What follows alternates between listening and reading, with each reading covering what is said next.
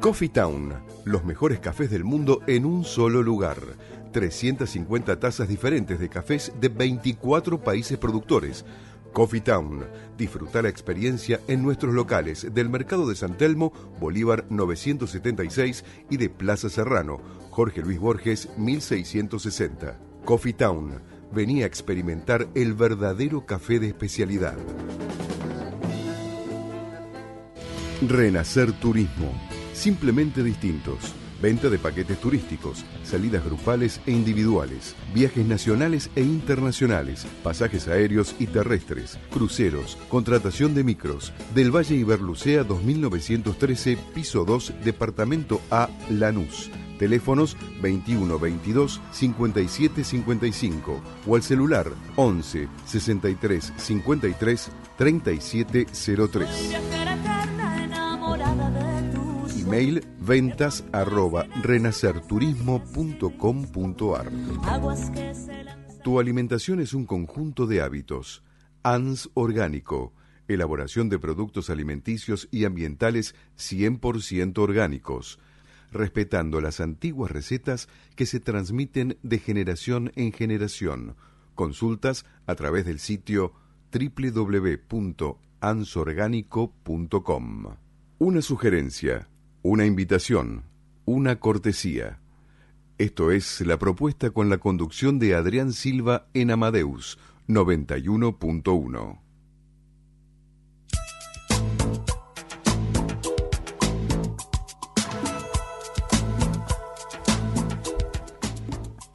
Bienvenidos a una nueva edición de la propuesta radio. Muy buenas tardes. 31 grados en la ciudad autónoma de Buenos Aires, 19 horas 5 minutos en la República Argentina. Mi nombre es Pilar Surín y junto con Adrián Silva, Patria Amado, Karina Alonso, Carolina Sáenz Lío, Ricardo Piñero y por supuesto Liliana Natale, hacemos esto que es la propuesta y como siempre en todos los programas tenemos muchísimos regalos y propuestas para hacerles. Por supuesto, muy buenas tardes Pili, buenas tardes Adrián, buenas tardes Lili, buenas tardes A, todos los oyentes. Y tenemos muchos premios. Para empezar, febrero, chicas. Qué grande. Y chicos. Eh, bueno, entonces vamos a empezar febrero a, a puro teatro. Seis entradas para stand-up en el Paseo La Plaza, Avenida Corrientes, 1666, domingo 20 horas, una para todos. Buitrón, Del Hacha y Estambulki. Dos entradas para el Teatro Luis Abeil y Polito Irigoyen 3133 Los Ojos Llenos de Amor, 20 horas los días viernes. ¿Cómo tienen que hacer para ganarse las entradas? Es muy fácil. Tienen que comunicarse al 4300-0114 o al 6079-9301. Llaman y se ganan las entradas. Solo llamando, llaman y ya Solo llamando y ya tenés. Tenemos seis ocho entradas para regalarles. Vamos, ¿qué esperan? ¿Eh? Llamando. Bueno, chicas, qué lindo, ¿no? ¿Qué tal? Buenas tardes, buenas tardes a todos los oyentes. Hola, Adri. Bien, acá, transpirando un poco. ¿Transpirando un poquito? Eh, y corriendo. Transpirando, pero bajó la temperatura y va a seguir bajando, Eso estuvo bueno. Así que un poquito de, de, de agua, ¿no? Así que mucho, mucho calor. Eh, ¿Quiénes, tenemos hoy, como sí, justamente te iba a comentar eso, porque hoy vamos a tener invitados a, Sebastián del Hacha, a Stambulski, que vos... ah, que le lo aprendió. Le cuesta, le cuesta, pero. Buitrón y Stambulski. ya, ya está, me lo sé de memoria, ya estoy más canchera. Con la licenciada también Susana Resinski y la técnico masoterapeuta Miriam Cañete. Vamos a estar en comunicación a Río Negro con la licenciada en química Nora Barda. También vamos a estar en unos minutos eh, con la licenciada también María Laura Febo, que nos va a hablar sobre el Día Escolar del Medio Ambiente. Eh, o sea, fue el día lunes que hicieron una recorrida a través del INTA de Hurlingham, de Castelar, hicieron en el Jardín Botánico de Hurlingham, hicieron una recorrida y bueno, sobre la educación del medio ambiente. Eh, también va a haber este, unos micros de de Ana Cerigos, de Coronel Suárez, contándonos un poco de la estancia Santa Ana. Ah, es cierto que el otro día se, se nos cortó el audio. Sí, sí, así que ese va a ser el, bueno, la segunda parte. La, segunda parte. Esta vez va a salir bien la comunicación, se los aseguramos. y también este un micro de San Antonio de Areco con Verónica Gabriel, que también nos va a contar un poquito de, del Museo Ricardo Guiraldes. Así que bueno, Lili, vos que nos, que nos traes un poquito que nos vas a hablar. Hoy les traigo un poquito de historia de cómo pudo haber empezado el turismo. Ajá. Así que bueno, Bien. vamos a ver un poquito de historia. Después y- de, de- La de historia tanto del viaje, turismo. un poco. Exacto, claro que sí, porque uno, viste, tiene todo así servido y uno no se pregunta a veces cómo empezó El todo origen, esto? El origen claro. de todo Exacto. esto, ¿no? ¿Cómo era la gastronomía en esa época? Entonces, bueno, vamos a ver un ¿De, de poquito qué época eso. vamos a hablar, Lili? Y desde el comienzo. Desde el comienzo. Desde que el hombre está en la tierra hasta la actualidad. Me encantó. Me bueno, hoy no viajamos en la Tierra, pero viajamos en el tiempo. Sí, ¿no? Y algún viajecito vamos a hacer Algún- siempre, algunos firme, siempre, siempre. obvio. Y también hoy que se celebra el Día Mundial de la Escuela de la No Violencia y la Paz, ¿no? Esto también se conmemora por el asesinato de Mahatma Gandhi, ¿no? Un, un célebre, ¿no? De lo que se propagó, ¿no? Eh, la no violencia, la paz y bueno, y así transcurrió también en la India, ¿no? Con su posterior independencia también y bueno, y toda una revolución de la paz, ¿no? Que hizo, que dejó Gandhi también y así unos cuantos, ¿no? Célebres que también eh, vamos a decir, evangelizaron a través de la paz, ¿no? Y, comunicaron el- la solidaridad, la colaboración entre todos, ¿no? Que seamos un poco más unidos. Vamos a hacer una breve charla, nosotros unos minutos. Así que, ¿qué tenemos de cartelera? De cartelera tenemos, por supuesto, un montón de propuestas, como siempre, en todos los programas de la propuesta. Les cuento que todos los jueves de enero a las 19.30 horas, en la estación Aristóbulo del Valle, va a haber baile al aire libre. Esto es en Maipú 130, en Florida, y es gratis. También todos los viernes de enero de 19 a 0 horas en Vicente López está la Feria Gourmet Orgánica, Plaza Amigos de Florida en Avenida San Martín 2400 en Vicente López y también es gratis, o sea, podemos ir todos. Todos los domingos también de 17 a 18.30 horas en Vicente López, la Reserva Ecológica de Vicente López, talleres educativos en Paraná y el Río, también es gratis y van a ver leyendas autóctonas. Sí, Continúo con las propuestas porque Sí, sí. tenemos tantas que tengo Sí, que hay hacer mucho, ¿eh? Hay una mucho, hay pausa. El domingo 27 a las 21 horas en Paseo La Plaza, en el espacio de Cavern, uno para todos stand-up, en Avenida Corrientes 1660. Hay entradas 2 por 1 a 200 pesos y los protagonistas son Sebastián del Hacha, Buitrón y Estambul. Que en un ratito van a estar acá con nosotros, ¿eh? sí, sí. Y, que, y les voy a comentar algo, además de esta, esta breve charla que vamos a hacer sobre Gandhi, ¿no? Y todo Sí. lo demás. Este, mm, nos envía un mensaje María Inés. María Inés es, ya la vamos a tener en algún momento del programa. Es una eh, ex ex de la Armada Argentina. Ah, Entonces, este, estás, hizo una actividad con eh, gente con discapacidad, todo, en veleros. Así que eso después nos va a comentar muy bien. La verdad que fue una alegría de haberla contactado, que nos haya, nos hemos contactado a través de las redes sociales. Y ya voy a comentar también sobre la nueva web de la propuesta. Eh, Si la Ah, pero estamos ustedes. como renovadísimos. Estamos hoy. renovados. como- Empezando febrero a full. a full. Y bueno, María Inés nos comenta que en el Museo Ricardo Guiralde, de allá de San Antonio de Areco, hay cosas que donó el padre Luis Alberto Flores y hay una foto del huasquero Osoguero. Ahí en el Museo de Ricardo Guiralde. Así que, bueno, muchas gracias María Inés.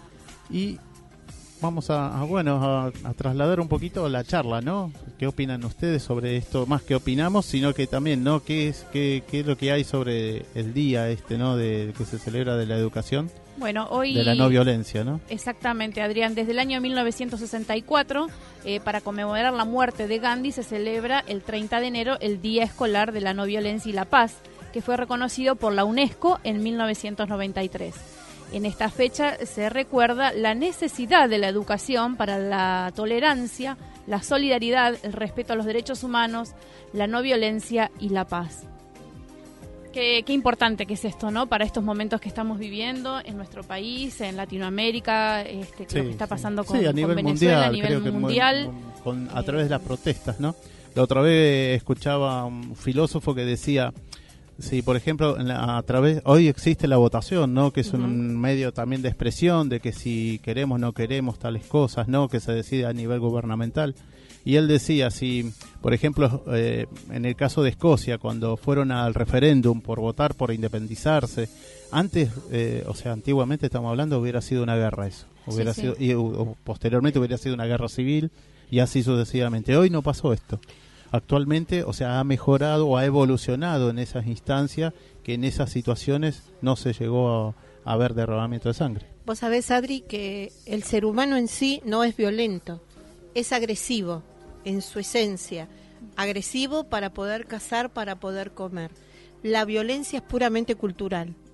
O sea, que se va transmitiendo también. Exacto, y por intereses creados, ¿no? Más toda una incorporación de cositas, estamos lo que se está viviendo, pero es Y sí. puramente cultural. Y se va propagando esto que estaba contando Adri, que hoy tenemos que agradecer a Dios que no se llegue a otro punto como una guerra civil o algo así, pero sin embargo lo que está pasando es algo horrible. O sea, uno agradece o como cuando, por ejemplo, vamos al caso más cercano por ahí, cuando te roban y no te matan, que uno dice, hoy gracias, por suerte me robaron y no me mataron. Miren lo que a lo que uno tiene que llegar, que tiene que agradecer que no pasó a peores, pero sigue existiendo. La violencia es algo que está y que depende de nosotros, no es que va a venir un ángel y que va nos va a dar con una varita y va a decir, chicos, basta de violencia. Totalmente. Que, depende de nosotros Cultural, como ¿no? sociedad y como, como mundo, eh, co- cortarla. Es hasta infantil a veces la violencia, lo que está pasando. Pero te cuento algo, vos lo dijiste, en los chicos esa semillita de paz, de armonía, está.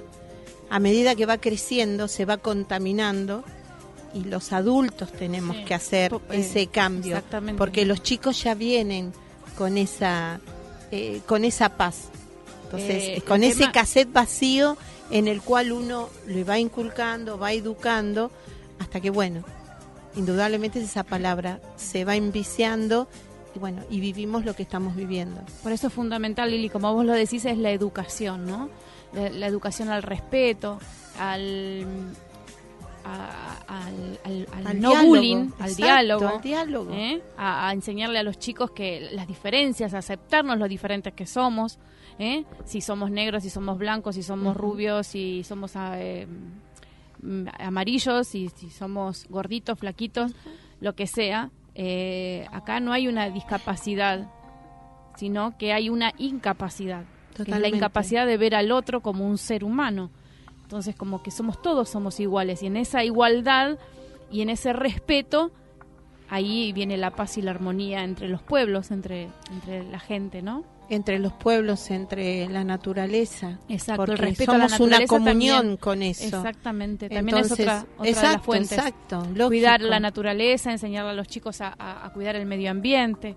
¿eh? Todo, todo eso eh, es un, forma parte de los adultos, lo que estamos enseñando, ¿no? De, de la- los educadores y los padres. Los- nosotros como adultos tenemos que dar ese ejemplo, porque si no, ¿qué, ¿qué ejemplo le estamos viendo? El ejemplo de violencia hoy en día está muy muy de moda eh, con el tema de, de los juegos estos muy violentos. Fortnite. Exactamente. Fortnite es un claro ejemplo de lo que es la violencia, eh, todo. Yo tengo conocidos chiquititos que lo juegan y me saben hablar de armas más que yo. Juegan con armas y tienen Es 4 o tremendo, 5 años sí. y eso, eso, eso es, es Es tremendo, ¿eh? sí, sí, sí. Eso falta porque parece un juego y no es un juego, porque ya se van interiorizando en- y, y a gustarles sí. el tema de las armas, de la violencia, de matar, de es como que si fuera algo corriente, algo normal. Claro, no es algo no, normal. Lo normalizan algo que, que no debería No estar debería bueno y que Claro. un chico no... no Si se ponen a pensar es como darle a un nene un arma para que juegue a, a matar, a acabar con la vida de otra persona. ¿Qué es lo que le estamos enseñando a nosotros como adultos también a fomentarles? Es- esas cosas es algo horrible o mínimo eh, explicarles y decirles es un juego, esto no debe ser. Pero me parece que la violencia también creció con el tiempo. Lamentablemente quizás la tecnología también es un detonador de Sí. todo esto porque antes uno jugaba con canicas, de la rayuela, el elástico, no nunca Sí, juegos de mesa. ¿no? Igualmente, claro, los juegos de mesas. Igual también, eh, suponete que la, la tecnología también está creada por adultos y está creada para con algún motivo, ¿no? Digo, enseñar a estos chicos tan chiquitos a manejar armas, aunque sea virtual, no está bueno. Por eso mismo te digo que la violencia es cultural. Sí, sí, sí. Y a partir de ahí Obviamente. están los intereses creados. Hoy en la tecnología, ponerle las guerras, ponerle las ambiciones. Entonces sí, uno puede vivir en un mundo violento como en un mundo de paz. Tal cual. Es Sí, así. sí, sí. Es lo que, lo que nosotros le enseñemos a los chicos Exacto. hoy es donde ellos se van a desarrollar. Si le enseñamos a vivir en la violencia, van a vivir en la violencia y si le enseñamos a vivir en la armonía y en la aceptación de lo- de- del resto, va a ser distinta la historia, pero depende de nosotros los adultos. Es así, es la revolución, la revolución a, a partir de la paz. Sí, sí, lo, eh, el otro día escuchaba con respecto al progreso, entonces este gente de psicólogos, ¿no? Y todo eso, decía una anécdota rápida, era que eh, Francisco José, el archiduque, ¿no? Que era el austrohúngaro, que después lo- también lo asesinaron, lamentablemente. Bueno, él de- decía que frente a su palacio se estaba construyendo, había una construcción, que era el primer edificio en Europa, ¿sí? Sí. Entonces, él no soportaba ver eso y cerraba las cortinas, ¿no? Dice, dice que, o sea, le preguntaron qué le pasaba y qué le molestaba. Dice, no, no, no quiero ver eso. Entonces se iba a otra ventana y seguía mirando. Entonces, la anécdota es que eh, le terminan preguntando cuál es. Eh, no, eso es el progreso. Entonces no toleraba ver el progreso porque él, dentro de todo su vista mantenía un orden, ¿no? Vamos a Seguro. decir, era un archiduque, bueno, todo un imperio. Y además de eso, eh, esto, el progreso. El progreso no tiene que fomentar la violencia, que decías vos recién, con la palabra fomentar, fomentar la educación, fomentar el medio ambiente, fomentar eh, la solidaridad, el respeto, respeto, la solidaridad. ¿no? El Sí, respeto Las el diferencias. ¿no? respeto mismo por, por, por el mismo desde una casa, ¿no? A veces también, a veces uno se tiene que, que desasnar o, o- o impresionar qué sucede en una casa, ¿no? Así, entonces hay casas que lamentablemente tienen a veces algunos eh, síntomas de violencia todavía. Y bueno, y todo eso, a a veces no, no buscan, no se busca esa ayuda para poder superar cierta situación que quizás con colaboración o con ayuda brevemente Sí, se- pero Adri, pasa que no parte solo de un hogar, porque ponerle que una persona lamentablemente tenga violencia en su hogar, Sí. desea buscar una manera de salida como un momento de ocio, qué sé yo, prender el televisor y decir, voy a Sí. ver a lo copado en todo, y están todos pasando, eh, todos los noticieros cuentan cosas horribles. O sea, no sé si de 100 noticias, ponerle que cuentan, 98 son de asesinatos, robos. Entonces también está bien que hay mucha violencia en el mundo, pero también hay otro lado que uno también tiene que elegir ver y no todo el tiempo ver todo tan oscuro. Si bien existe, obviamente, y no estoy diciendo que hagamos eh, ojos ciegos ni oídos sordos, pero también eh, hay toda una cultura, lo que decías vos, Lili, de, de- de fomentar y de di- divulgar información y material que es de violencia. Hoy en día es normal. Sí, lamentablemente el noticiero ha cambiado, ha mutado, pero mal. Eh, no sé, ya no, no, no veo noticias, salvo que sean internacionales, que bueno, igual siempre hay Bueno, y estas cosas, ¿no? hablando de la no violencia y del respeto y de la paz, también quiero brindarles nuestro, la propuesta les brinda nuestro homenaje y nuestro recuerdo de nunca más al pueblo judío que el 27 de enero, enero celebró eh, el Congreso Judío Mundial para honrar la, la memoria de los 6 millones de judíos asesinados en la Shoah.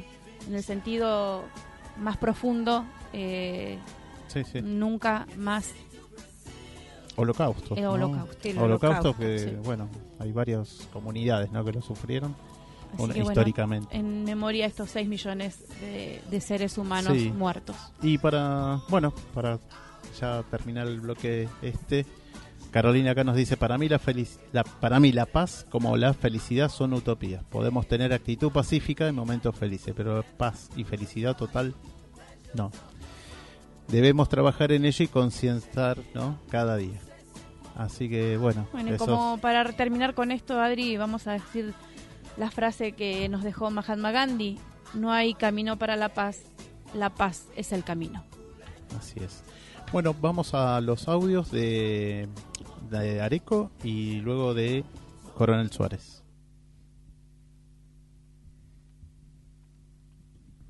Hola, yo soy Verónica, guía de turismo de San Antonio de Areco. Los quiero invitar a conocer este pueblo hermoso, donde, por ejemplo, si vamos al Museo Huiraldes, les puedo contar la historia de Ricardo Huiraldes y pueden ver y vivir una pulpería real que estaba funcionando hace unos 100 años. Eh, los invito a venir, realmente vale la pena. Si quieren contactarse conmigo, me pueden encontrar en las redes sociales, Instagram, eh, Facebook, Twitter como Caminos de Areco y será un placer mostrarles este pueblo. Gracias. Hola, soy Ana Cerigós, copropietaria de Estancia Santana. que está en Coronel Suárez y quería, bueno, contarles mi propuesta turística em, para pasar unos días eh, lindos de campo.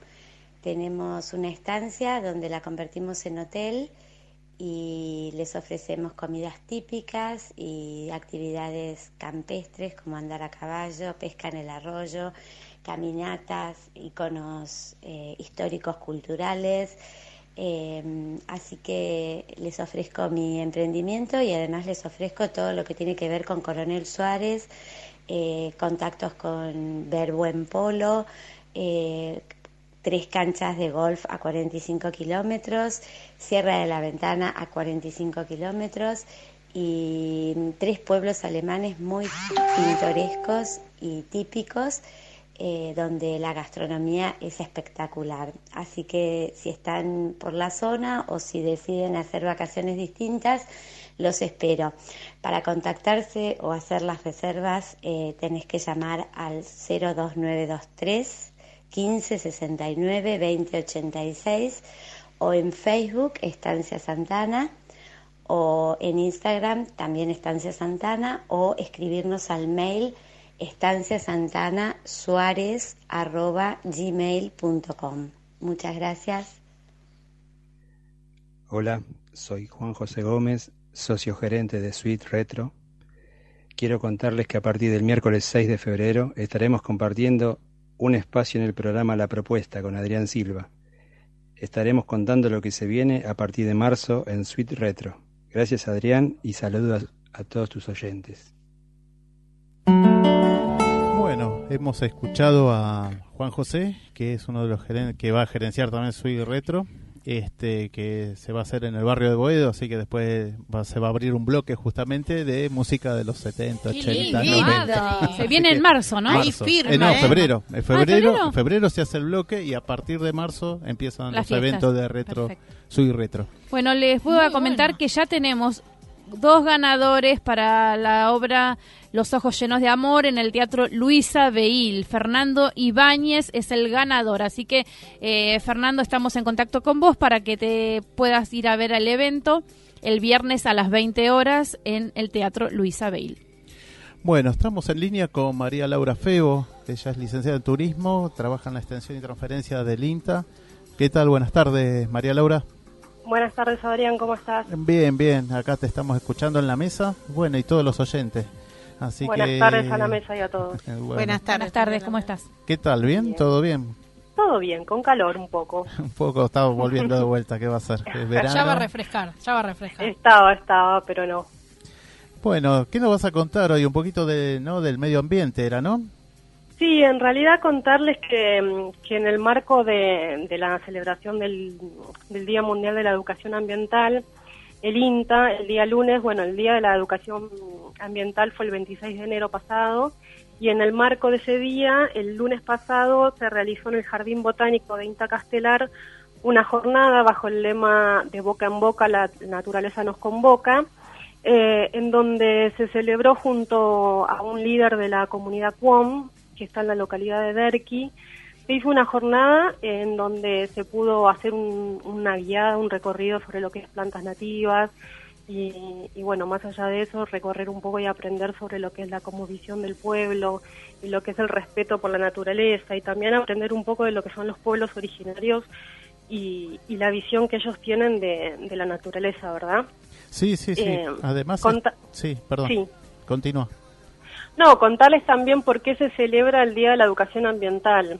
Eh, este día tuvo, tuvo su origen en el año 1975, eh, que se celebró en Belgrado un seminario de educación ambiental y allí fue que se establecieron los principios de educación ambiental en el marco del programa de las Naciones Unidas.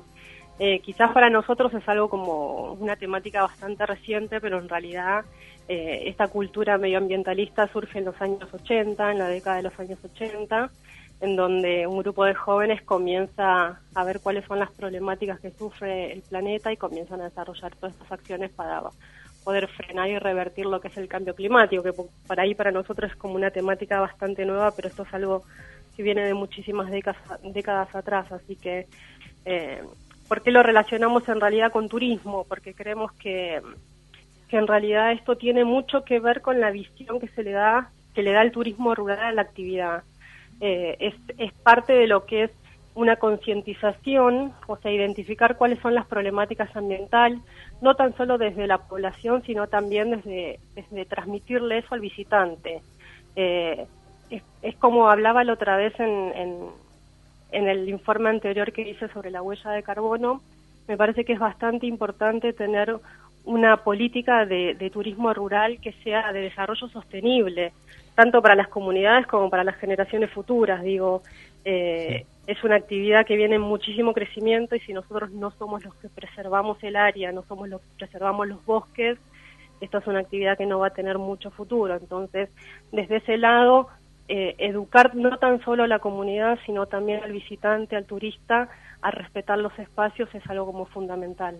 Sí, sí, además esto que decís es fundamental, eh, más allá también de lo que es no el turismo rural, sino el turismo en todo nivel, ¿no? sí, el convencional también. Claro, sí, sí, porque bueno, hemos visto las playas nuestras de acá de la costa, tal cual. ¿no? Tal cual. Empecemos desde ahí también, porque la verdad que hay, hay que hacer un foco fuerte en estos lugares. Y, bueno, eh, la verdad que a ver, hay playas que me mostraron, digo, ¿qué, ¿qué es esto? Decía yo, que parecía un basural, ¿no? Pero no, era el resto del día de lo que había dejado la gente. Te estoy hablando algo de hace 25 años atrás. Sí. es más, creo que el visitante, el que practica la actividad de turismo rural, me parece que tiene un poco más de conciencia que el mm. visitante que hace actividades de turismo convencional. Me parece que cuando va a un lugar tiene como mucho más respeto al estar acompañado por algún local algún, algún, alguna persona de la comunidad, parece que como que le genera un poco más de respeto hacia el lugar que está visitando, que por ahí es verdad, una persona que va a la playa no tiene esa conciencia que, que se trata de transmitir a través de lo que es el turismo rural. Sí, sí, no, también además de los bosques, ¿no? Depende de ciertos parques, viste que en algunos, el famoso picnic o el famoso 21 de septiembre, eh, hacían un asado en cualquier lugar, ¿no? Y esas cuestiones también. Por el día de la primavera. sí, pero no, ah, el día de la primavera, ya después era cualquier día y la gente en los bosques de Saiza, me acuerdo, nada más que era muy, muy boscoso ese lugar. Hoy ya no es tan, tan boscoso, pero fue de, destruyéndose, lamentablemente.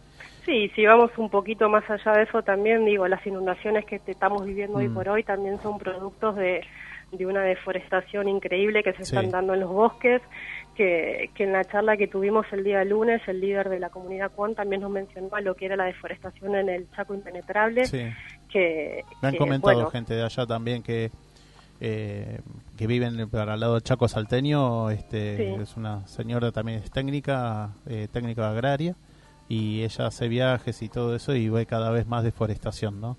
En la zona. Entonces, este... sí, sí, creo que tenemos que tomar conciencia de eso, de que no es que llueve más, sino que realmente nuestros bosques los están destruyendo y que, y que hay que tener como políticas más de desarrollo sostenible y no tan solo de un desarrollo económico para algunos sectores. Me parece que hay que tener como más conciencia en eso. Y nosotros como ciudadanos, ¿cómo podemos hacer para frenar un poco desde nuestro lugar con el tema de la, de la deforestación y de todo este esta pérdida de espacios verdes? Hay un montón de campañas en realidad. Lo que pasa es que eh, en cuanto a lo que es deforestación, son grandes empresas y grandes movimientos políticos que quizás son los que los que predominan a la, a la hora de, de realizar esto. Digo, son son grandes grandes empresarios los que realizan esto. Por eso son las grandes eh, corporaciones las que tratan de frenar esto. Desde nuestro lado, eh, cada uno lógicamente puede aportar su granito de arena. Digo, con el, tema del consumismo, nosotros cada vez consumimos más cosas, consumir más plástico, eso ayuda, eh, provoca muchísima contaminación en ríos, en mares.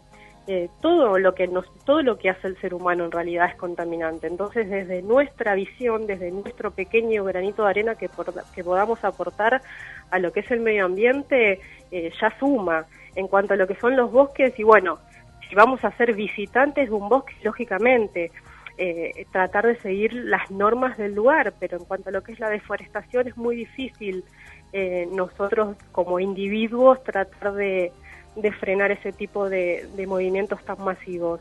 Eh, sí hay campañas como muy grandes de, corporaciones muy grandes como para sumar firmas y tratar de que eso llegue a niveles políticos en donde puedan frenar ese tipo de cosas. Seguro. Eh, Más que nada también la, difusión, ¿no?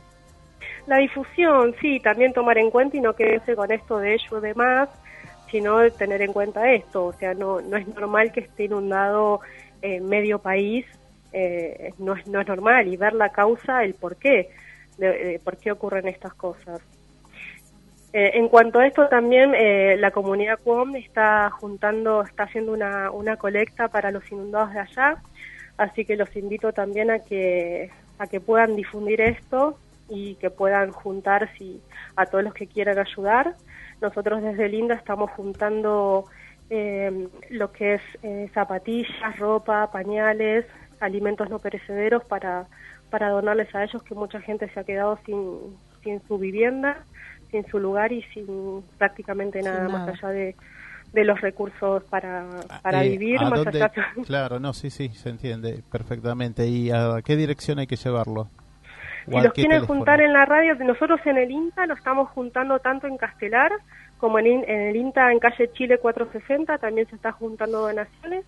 Así que en el INTA Castelar, si alguno anda cerca de allá, la dirección es Nicolás Repeti de los Receros también allá se están juntando donaciones para, para ellos. Eh, igualmente, la, la, colecta también se las pueden acercar a la comunidad que tiene la sede en Derqui, que queda cerca de La Plata, si también se quieren acercar ahí. Más que nada también para, para conocer un poco la experiencia de, del pueblo, de la comunidad Cuom, también es una linda experiencia para conocer y para ayudar desde otro lado, me parece bastante interesante. Por supuesto, y nuestra labor como comunicadores también es difundir toda e-, esa propuesta que nos estás dando y por supuesto ayudar, y acercar a la gente toda esta, este, esta, y nuestra ayuda, nuestro granito de arena. seguro, seguro. También los quería invitar, el, como les mencionaba, el Jardín Botánico de Inta Castelar está abriendo sus puertas los, los viernes del mes de febrero y el viernes primero de marzo está haciendo visitas guiadas para conocer todo lo que es el jardín y los senderos de plantas nativas y exóticas y tiene un sendero de mariposas muy interesante con horarios de 9 a 11 y 30 de la mañana. Aquellos que quieran participar solamente tienen que ingresar al Facebook que es INTA Jardín Botánico y ahí van a tener un formulario para completar. La verdad que se los recomiendo, es una visita muy interesante y es una propuesta muy linda que está ofreciendo el INTA. Bárbaro, muchísimas gracias María Laura y bueno, estamos hasta la próxima, ¿sabes? Así que todo, bueno, todo esto lo vamos a compartir en el grupo de la propuesta radio, en la página, fanpage de la para que propuesta la gente se entere. Bárbaro, genial. Muchas gracias a ustedes por el espacio. Muchas gracias, a vos, María Laura. Hasta luego. Hasta luego. Coffee Town, los mejores cafés del mundo en un solo lugar 350 tazas diferentes de cafés de 24 países productores. Coffee Town. Disfruta la experiencia en nuestros locales del Mercado de San Telmo, Bolívar 976 y de Plaza Serrano, Jorge Luis Borges 1660. Coffee Town. Venía a experimentar el verdadero café de especialidad. Renacer Turismo. Simplemente distintos Venta de paquetes turísticos, salidas grupales e individuales, viajes nacionales e internacionales, pasajes aéreos y terrestres, cruceros, contratación de micros. Del Valle Iberlucea 2913, piso 2, departamento A, Lanús. Teléfonos 21 22 57 55 o al celular 11 63 53 37 03. Email ventas arroba renacerturismo.com.ar Tu alimentación es un conjunto de hábitos. ANS Orgánico. Elaboración de productos alimenticios y ambientales 100% orgánicos, respetando las antiguas recetas que se transmiten de generación en generación. Consultas a través del sitio www.ansorgánico.com. Bueno, hemos vuelto, así que estamos en comunicación con Villarregina, Río Negro, con la licenciada Nora Barda. ¿Qué tal? Buenas tardes, Nora Barda. Sí, buenas tardes. ¿Qué tal? ¿Qué cuenta, Nora? Muy bien, muchas gracias por invitarme al programa. Bueno, bienvenida acá a la propuesta, estamos acá en la mesa escuchándote. Eh, Bien. eh, te voy a hacer una breve presentación. Nora Barda es licenciada en química, trabajó muchos años para el INTI, también en cooperación con el INTA y hoy está haciendo un trabajo de desempeño también de homologación. Es así, IRAM y, e ISO, ¿no? Sí, sí, exacto, sí. Bueno, y bueno, nos vas a hablar un poquito de uno de los trabajos que hiciste de análisis sensorial y proteína, ¿no? Frutihortícolas de la, del norte patagónico. En realidad, este sí, eh, yo quería comentarles este, en principio, eh, bueno, lo que es el análisis sensorial y el trabajo que se viene realizando en el país en esta en este sentido. Dale, Este, dale, sí. el, el análisis sensorial, eh, digamos, una de las definiciones es que una disciplina científica que se utiliza para evocar, medir, analizar e interpretar las reacciones eh, a aquellas características de alimentos y otros productos que son percibidos por los sentidos, ¿no es cierto? La vista, el olfato, el gusto, el tacto y el oído.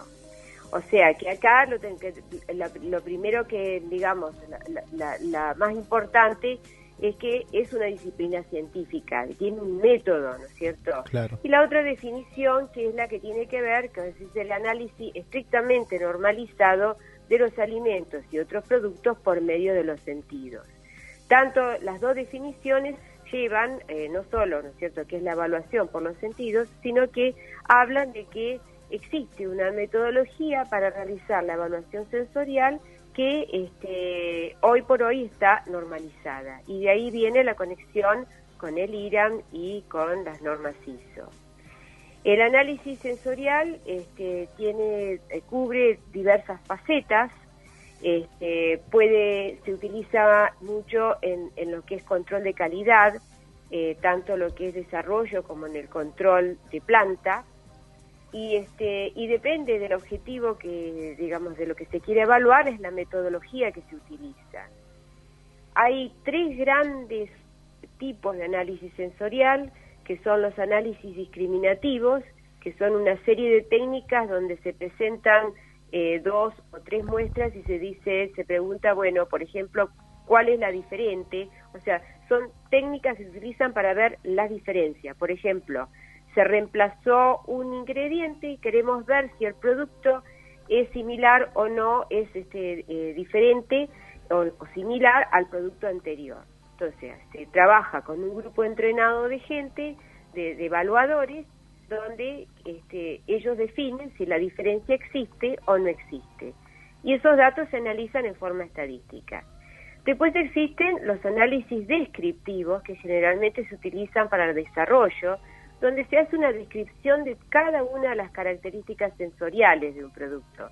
Y se mide, o sea, se genera un vocabulario y después se mide cada uno de los atributos con una escala numérica del 1 al 10, eh, por ejemplo, una de las escalas, y después esos resultados numéricos se analizan estadísticamente.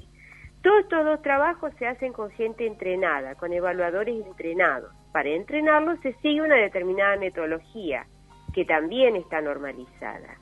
Y finalmente tenemos los estudios de consumidor, que hoy, digamos, está eh, prácticamente como separándose de lo que es el análisis sensorial, que es la ciencia del consumidor, donde uno pregunta al consumidor cuánto le gusta un producto. ¿sí? ¿Qué, ¿Qué opina del producto? ¿Cuánto le gusta? ¿Cuál prefiere más?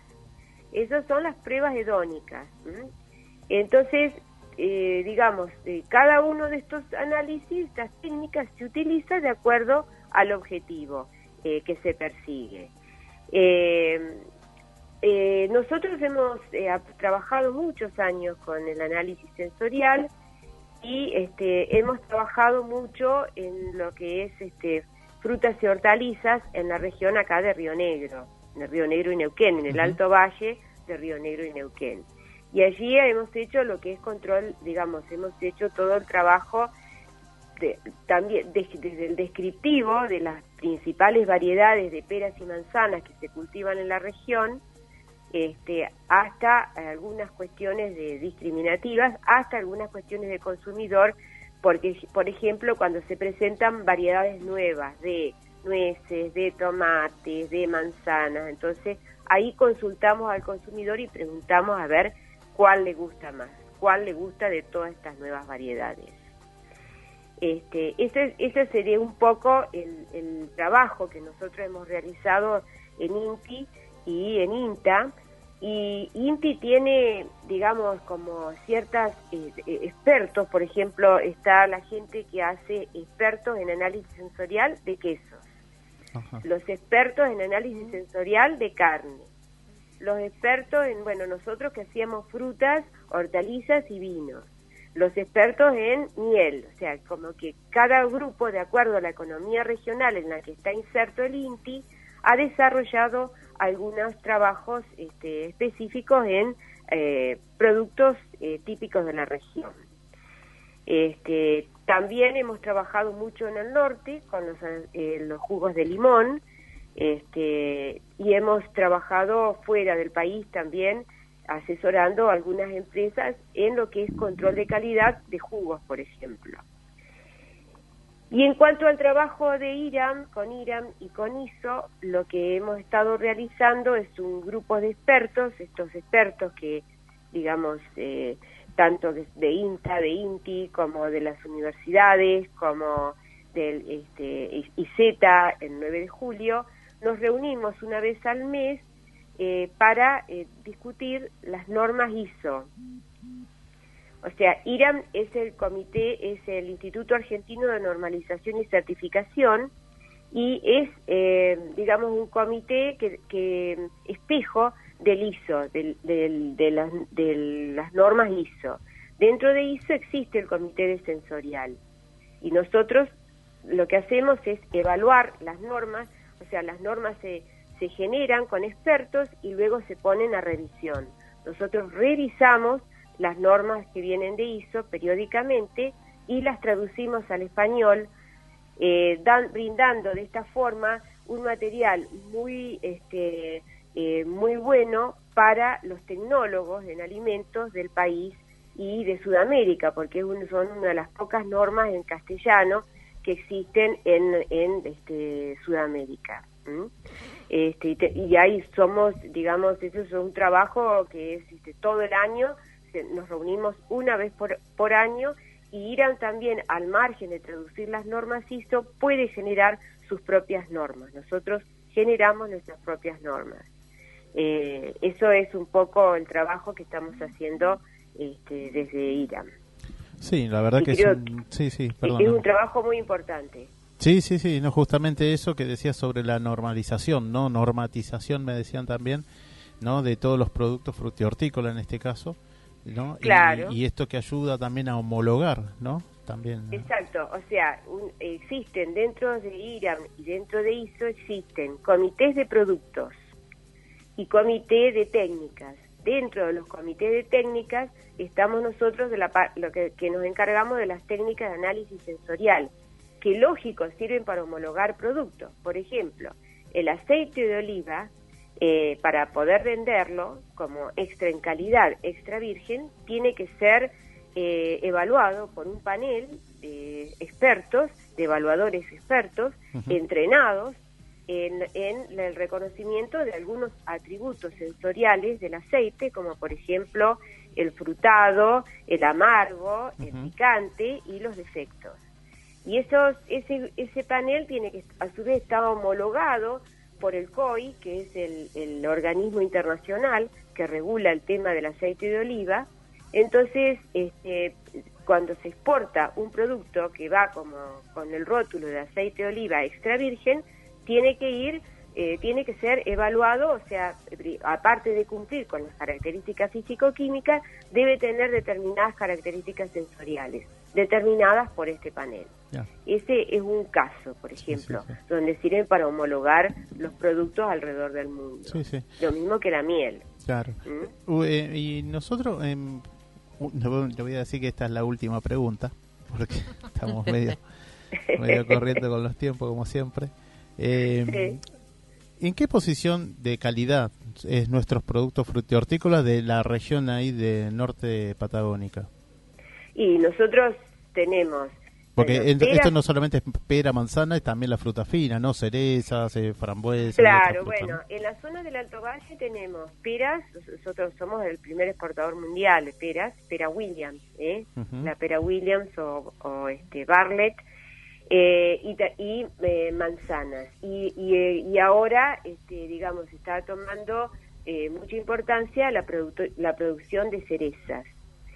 Eh, entonces, este, esas serían las frutas de las frutas de la, típicas de la región. Hay algo de carozo, pero no tanto como en Mendoza, pero fundamentalmente peras, manzanas y cerezas. Y luego toda la vitivinicultura que vuelve a resurgir en, en la región después de muchos años de, de estar, este, digamos, de no existir, ¿no? Claro, seguro, seguro. Bueno, Así que, este, pero bueno, también hay que mencionar todos los trabajos que se están haciendo desde la ahora la Secretaría de Agricultura y Ganadería para eh, normal, digamos, eh, caracterizar cada uno, sea, cada establecer las características de calidad de cada una de las frutas. Existe un protocolo de calidad para manzanas, un protocolo de calidad para peras, un protocolo, protocolo de calidad para uva de mesa. Y cada uno de esos protocolos a su vez está asociado a una, a una planilla de auditoría, o sea, que incluye también la parte sensorial. Seguro. O sea, incluye la parte física, todo el aspecto, el color, el, el, digamos, la cantidad de efectos físicos que pueda tener, pero también incluye una serie de parámetros físico-químicos, la parte de, de, de, mm, este, agroquímicos y, o sea, de contaminantes y este, la parte sensorial. Entonces, bueno, ahí es donde también intervenimos nosotros en fijar cuáles serían las características sensoriales de estas eh, frutas, ¿no? Seguro, seguro. Así Buen- que, bárbaro. bueno, eso, eso, es- Bueno. o sea, tiene, se utiliza, es una eh, disciplina que se utiliza enormemente en, este, en, en el mundo, la- la evaluación sensorial. Sí, sí. Y nosotros acá la aplicamos fundamentalmente a todos los productos de la región. Seguro. Bueno, Nora, te agradecemos eh, y gracias por atendernos. Igual vamos a estar en algún momento otra vez conectados por el tema de la, de la calidad y también respecto al tema alimenticio. Bueno, bueno, muchísimas gracias por la invitación y este y muy buenas noches. ¿eh? por favor, muchas gracias. Buenas noches, Nora. Adiós. Hasta luego. Renacer Turismo. Simplemente distintos. Venta de paquetes turísticos, salidas grupales e individuales, viajes nacionales e internacionales, pasajes aéreos y terrestres, cruceros, contratación de micros. Del Valle Iberlucea 2913, piso 2, departamento A, Lanús. Teléfonos 21 22 57 55 o al celular 11 63 53 37 03. Email ventas arroba renacerturismo.com.ar Bueno, acá estamos con Liliana Natale de Renacer Turismo. Buen- ¿Qué- buenas tardes, Lili. ¿Cómo están? Necesito un Llegó el adelanto, ¿no? turismo. Sí. Necesito un adelanto de la historia. Sí, vamos a hacer un poquitito de historia de lo que en realidad puede ser el turismo. Eh, desde que el hombre viaja, desde que está en la tierra, Sí, el hombre eh, se traslada. se traslada. claro. Es muy probable que los grupos eh, nómades fueron antes que los de sedentarismo. ¿No es así? ¿Por qué? Por distintas necesidades, por sus características humanas, por los rasgos propios. Por ejemplo, hoy en día podríamos decir que los marinos y los mercantes son este, este tipo de, de personas. Ahora bien, em, esto después fue cambiando, se fue, eh, las poblaciones se fueron agrupando, em, la agricultura también, y eso no quiere decir que esos mismos grupos después no se trasladaban de un lado a otro para poder aplicar sus cultivos. Claro. Entonces, ahí podemos ya iniciar que hay Turismo. un, un instinto de movimiento. Exacto. Sí, Acuérdense un instinto que de turismo- conocer, de moverse. de- exacto, de- de no- exacto. Esto fue a través de las colonizaciones, ¿no? Y si estamos hablando de un comienzo, vos sabés que influye muchísimo todo esto, como influye muchísimo la gastronomía. Sí, sí. Claro. este, porque a través de las invasiones, eh, del ingreso de países a otros países, va cambiando. Y es donde se va intercambiando, ¿no? La cultura. Totalmente, totalmente. Así que este, hay una iniciativa eh, que en el siglo XVIII se realizaba con el nombre de el Gran Tour. ¿Qué era esto? Eran los hijos de los aristócratas o de la nobleza que cuando culminaban su educación era parte de esa educación a realizar un viaje. Que en ese entonces pues, hasta podíamos decir que era una vuelta al mundo, que se participaba y se visitaba todas las ciudades europeas. Qué lindo. Claro, ahora, ¿por qué? Por algo en especial. Había un objetivo y había motivos. Los objetivos eran que estos chicos eh, con el tiempo iban a cubrir puestos y, o cargos importantes. Entonces ellos tenían que conocer, o Conocer sea, el mundo, ¿no? más allá de, de conocer este, distintos lugares, eso era un viaje informativo. ¿Por qué? Era experiencia para el ingreso a la madurez, experiencia en los contactos de alta sociedad, de aprendizaje, de idioma, hasta de coqueteo. Y seguro. Entonces, todo eso era una, una parte muy importante en el cual este, se practicaba. Y en lo que es Inglaterra, hubo una primer persona que realizó este viaje totalmente organizado, que era Thomas Cook. Mm. Thomas Cook y hacía los viajes ya con una vez que salían ya tenía todo totalmente este organizado. ¿Y qué tipo de grupos armaba Cook? No, no lo recuerdo. ¿Qué Y es- eran- eran expediciones? No, más bien eran viajes para la gente muy pudiente. Muy pudiente, claro. Pensemos que en esa época era muy limitado todo. ¿No es así? Serían cruceros, seguramente. No, no, no, no tanto cruceros, pero salidas era una época que la gente también iba a los balnearios, iba a las montañas, pero era muy limitado. Que era como el renacer turismo del momento. Exacto, mirá, no lo había Ahí pensado no, sí, así. ¿Te cuento una breve anécdota? Sí, sí. Resulta ser que no me acuerdo ahora quién es la persona, pero es un indio, de la India, ¿no? Un hindú. Ujú. Un, Un indio, un indio, un indio, un indio. indio. Perdón, perdón. Esta persona era médico, pero también sabía hacer eh, todo lo que era terapias, terapias, o sea, de masajes. ¿Y dónde se trasladó? A Europa, de Europa, o sea, fue a París, de París fue a otros países, o sea, Holanda, Alemania y llegó a Inglaterra, que abrió un spa. Mira vos. Lo que hoy conocemos como un Como spa, spa. Claro, lógico. estamos hablando del 1700. No, no, el no. origen del spa. Sí. El origen del spa. Bueno, a mí me traslada también esto a la cultura, este, los, los árabes, ¿no? Que ellos tienen como consigna una, una vez al año, o una vez en la vida, perdón, una vez en la vida visitar la Meca. claro. Eso también es como, como forma parte de, de un- de un- de una ¿no? peregrinación, de un turismo, ¿no? De Exacto. que una vez en tu vida tenés que concurrir sí. a ese lugar. Totalmente. Entonces ahí incorporaríamos los marinos, los mercantes, los peregrinos. Sí, claro sí. que sí.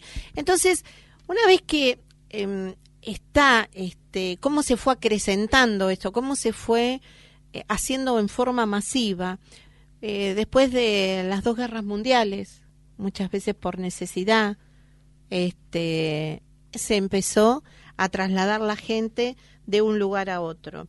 Este, empezaron después lo- em, los movimientos en masa. Sí, Empezaron claro. la gente de Estados Unidos, de Europa, más tarde los canadienses, los japoneses.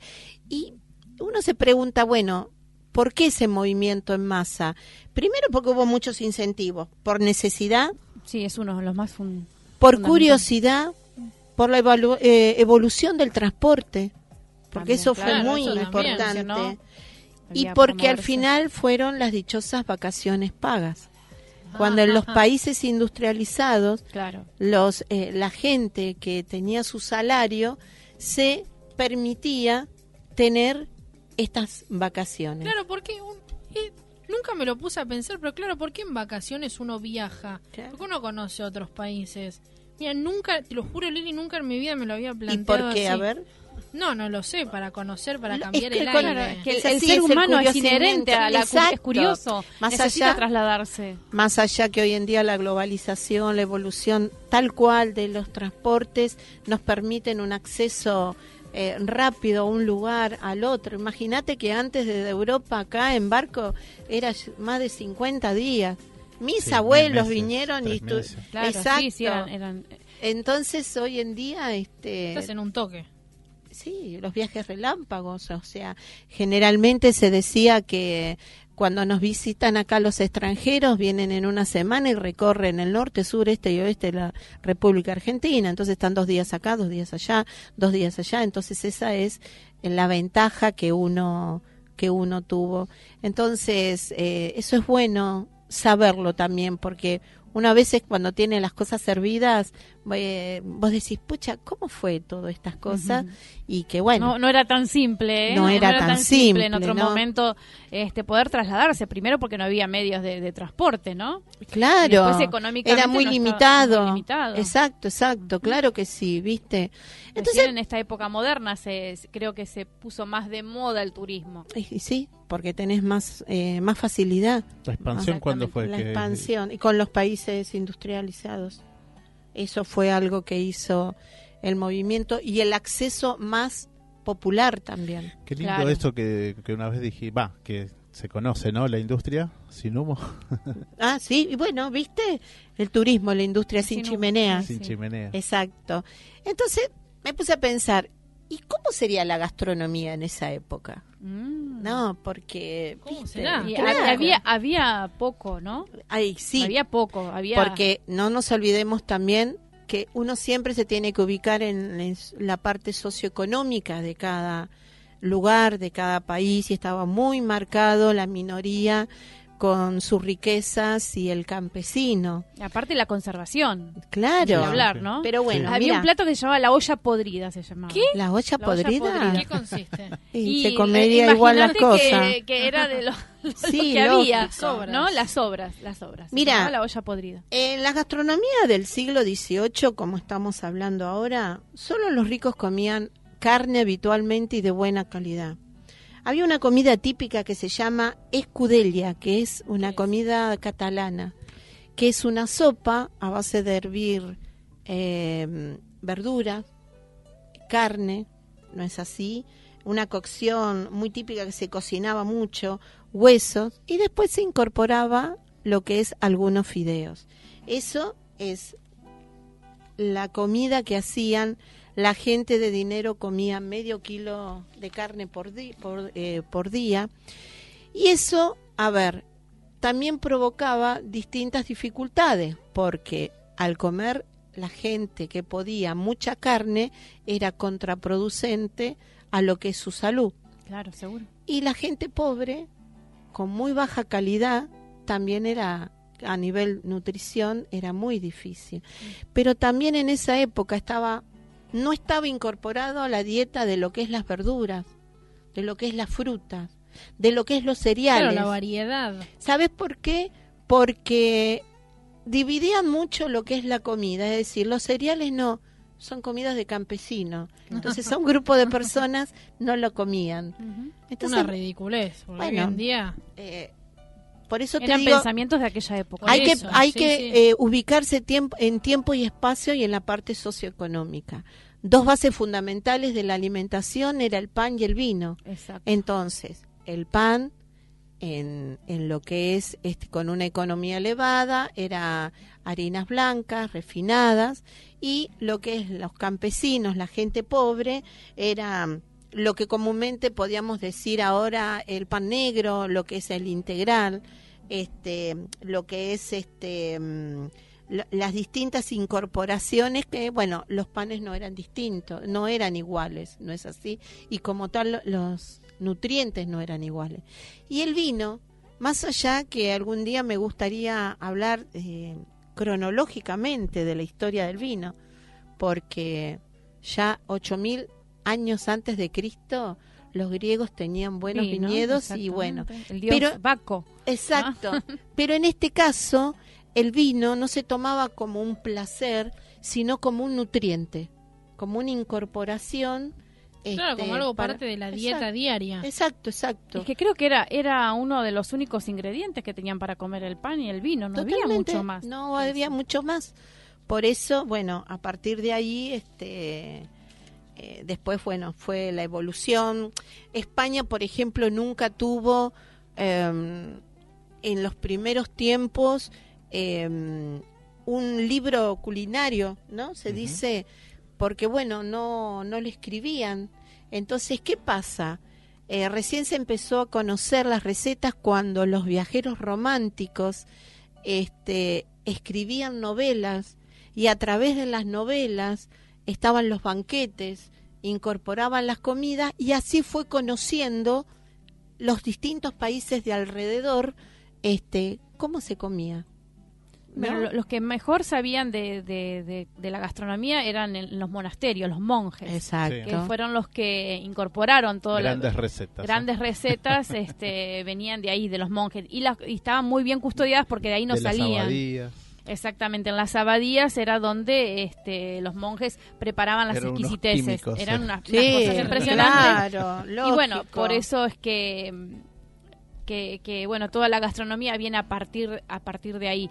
Mucho en Francia, eh, después... Este, Bueno, la incorporación introduciendo- en Francia, en España, es a nivel de confiterías, a nivel dulce. Entonces, bueno, Sí, fue, igual fue hay de cambiando. todo, hay de sí, todo. sí, sí, sí. ¿Cómo fue migrando todo?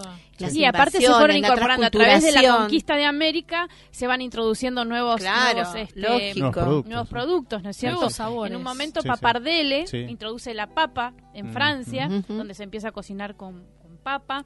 Este, por eso todos los productos que llevan papa eh, se llaman a la papardelle, Claro. ¿no? En homenaje a este ¿De hombre. ahí viene el nombre Papa? Sí, de papa. Viene el nombre de papardelle, que es la persona que introdujo la papa en Francia. Me acabo de... O sea, hoy me voy con Hoy un te vas a enterar muchísimo porque. ¡mua! Sí, chef.